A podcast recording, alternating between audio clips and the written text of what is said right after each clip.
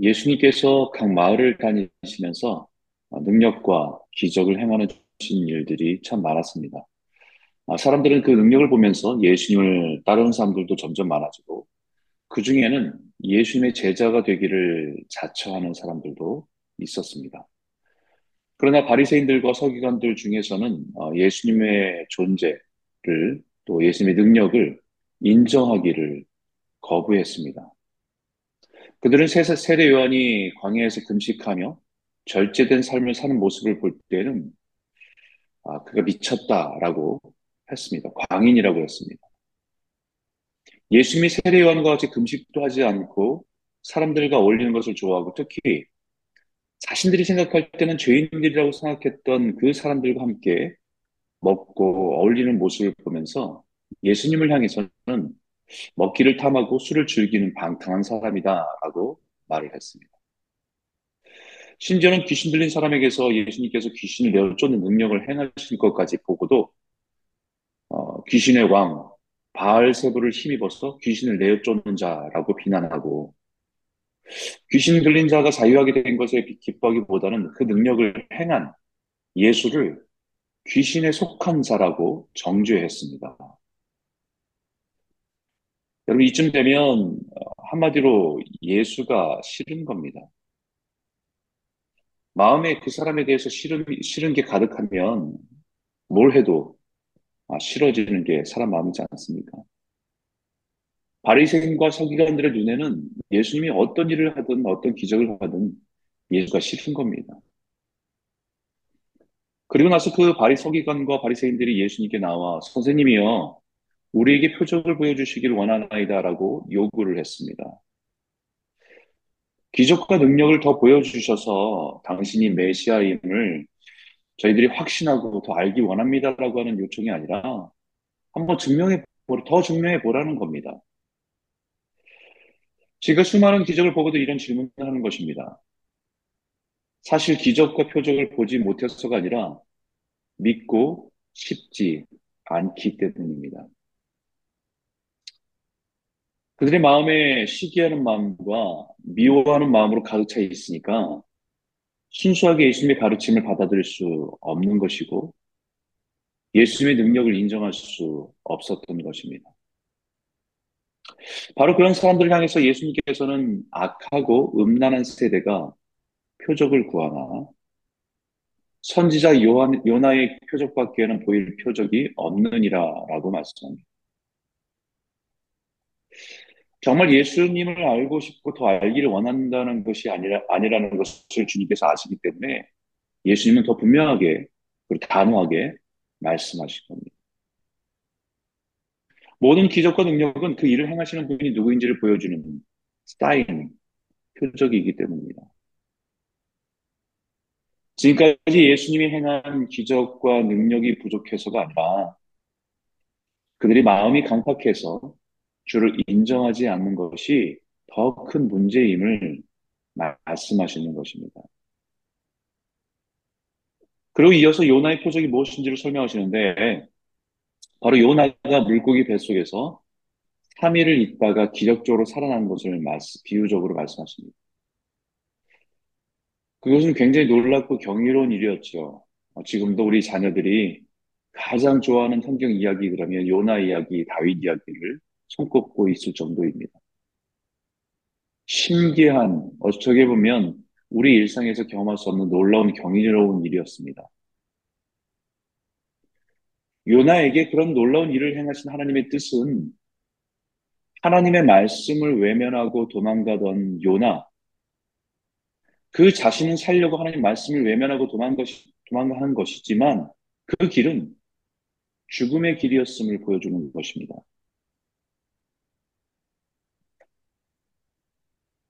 살아보려고 몸부림친 것이지만 하나님의 말씀을 외면하고 자기가 원하는 대로 걸어간 길이 죽음의 길이었음을 보여주는 것입니다. 물고기가 그를 삼킨 것처럼 죄가 그를 삼켜 저 깊은 어두운 바다에 던져지는 운명이었던 것이죠.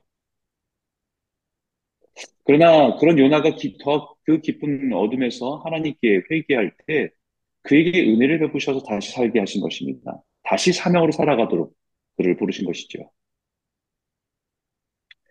요나의 표적은 회개의 역사입니다.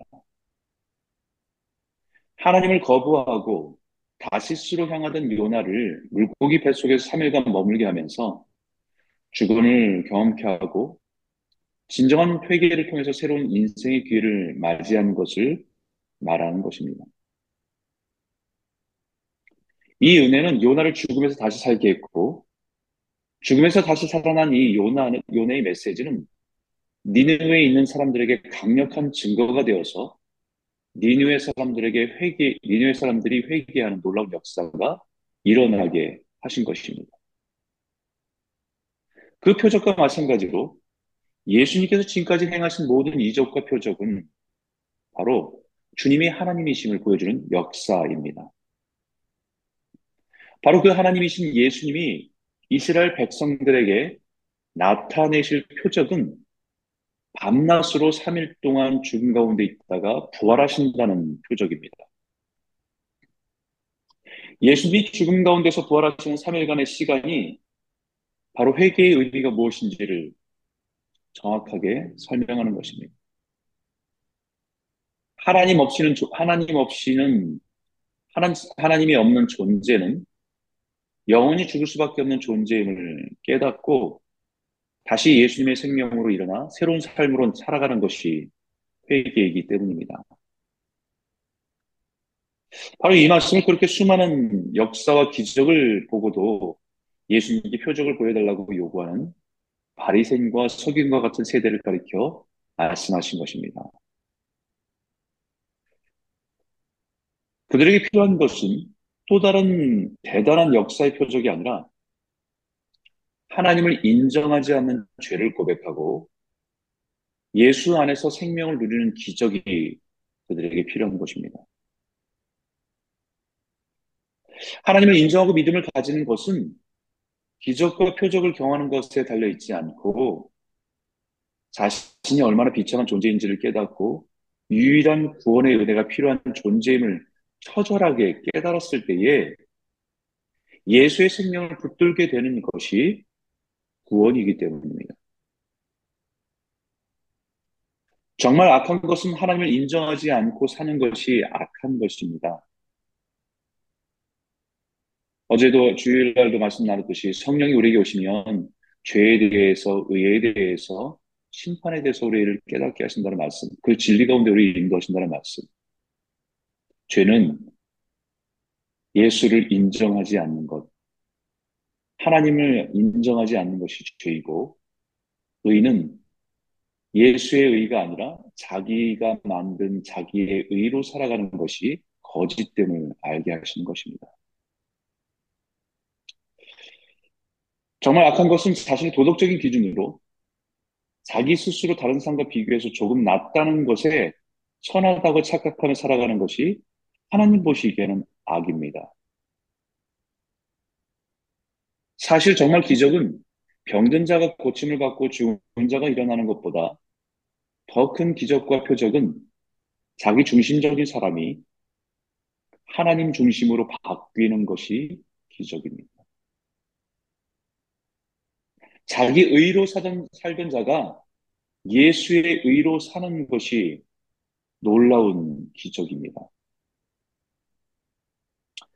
그래서 그 말씀하신 가운데 귀신 들린 사람에게서 귀신 나가는 것을 경험한 사람이 다시 악한 영이 그 사람에게 들어가 주인이 될 때는 더 비참하게 된다는 것을 비유로 말씀하셨죠.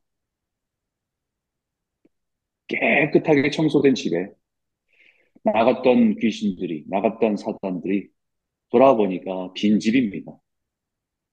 주인이 없습니다. 그래서 다시 들어가서 주인 역할을 한다는 것이 귀신 들린 사람에게 나타난 모습을 비유적으로 말씀하신 것이죠.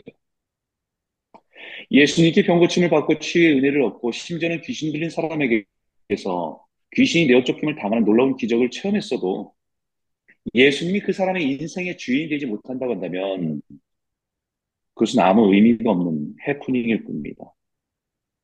죽을 병이 걸린 사람에게 예수님이 기적을 베푸셔서 그들에게 병을 치유해 주신 사건이 있다고 한들 그의 인생에 예수님이 주인이 되지 못한다고 한다면 그는 언젠가 5년 뒤, 10년 뒤 또 다른 병으로 세상을 떠나는 것이 그의 인생일 뿐입니다. 예수님이 그 사람 인생의 주인이 되지 못한다고 한다면 그 모든 기적과 능력은 아무 의미 없는 해프닝일 뿐입니다. 그런 이적과 능력과 기적을 행하실 때 예수님이 우리의 주인 되심을 인정하고 자신의 죄의 악됨을 고백하고 죄로부터 돌이키고 주님의 말씀을 따라 살아가기로 주님께서는 살아가기를 원하신 것입니다. 그게 기적입니다. 하나님의 자녀는 하나님의 기적을 얼마나 많이 대단한 일을 경험했느냐가 아니라 하나님께서 그의 인생의 주인됨을 인정하고 고백하고 살아가는 것입니다. 그래서 다시 무리들과 말씀하실 때 예수님의 어머니 마리아와 친동생들이 찾아왔다는 말을 들었습니다.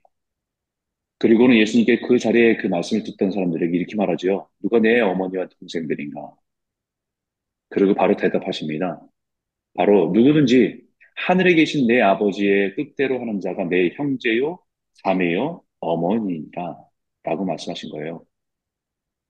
이 예수님의 말씀을 그 어머니와 친동생들이 들었다고 한다면 굉장히 서운한 말입니다. 그러나 분명하게 말씀하시는 것은 하나님의 자녀, 하나님의 백성은 그의 출생의 배경에 의해서 결정되는 것이 아니라 하나님의 말씀대로, 하나님의 뜻대로 행하는 자, 즉 하나님이 그의 인생의 주인인 사람이 바로 하나님의 백성이요 자녀라는 것입니다. 그런 의미에서 회개는 자기 중심에 가득 찬 세상의 주인된 것들을 다 비우고 주님으로 가득 채우는 것이죠. 세상이 내 삶의 주인이 되어 살아가던 삶을 돌이켜서 주님께로 돌이키는 것입니다. 사랑하는 성도 여러분, 우리 인생의 기적이 일어나기를 원하십니까? 지금 내 삶의 한계와 답답함을 해결할 수 있는 놀라운 기적과 같은 일들이 일어나기를 원하십니까? 주님이 우리에게 원하시는 진짜 기적은 우리의 마음을 주께로 돌이켜 주의 말씀을 따라 살아가는 기적입니다. 내 뜻과 내 마음을 따라 살아가는 삶에서 하나님의 뜻을 따라 순종하며 살아가는 삶이 가장 큰 기적이기 때문입니다. 이 기적과 능력이 저와 여러분의 삶에 가득 일어나기를 주의 이름으로 축복합니다.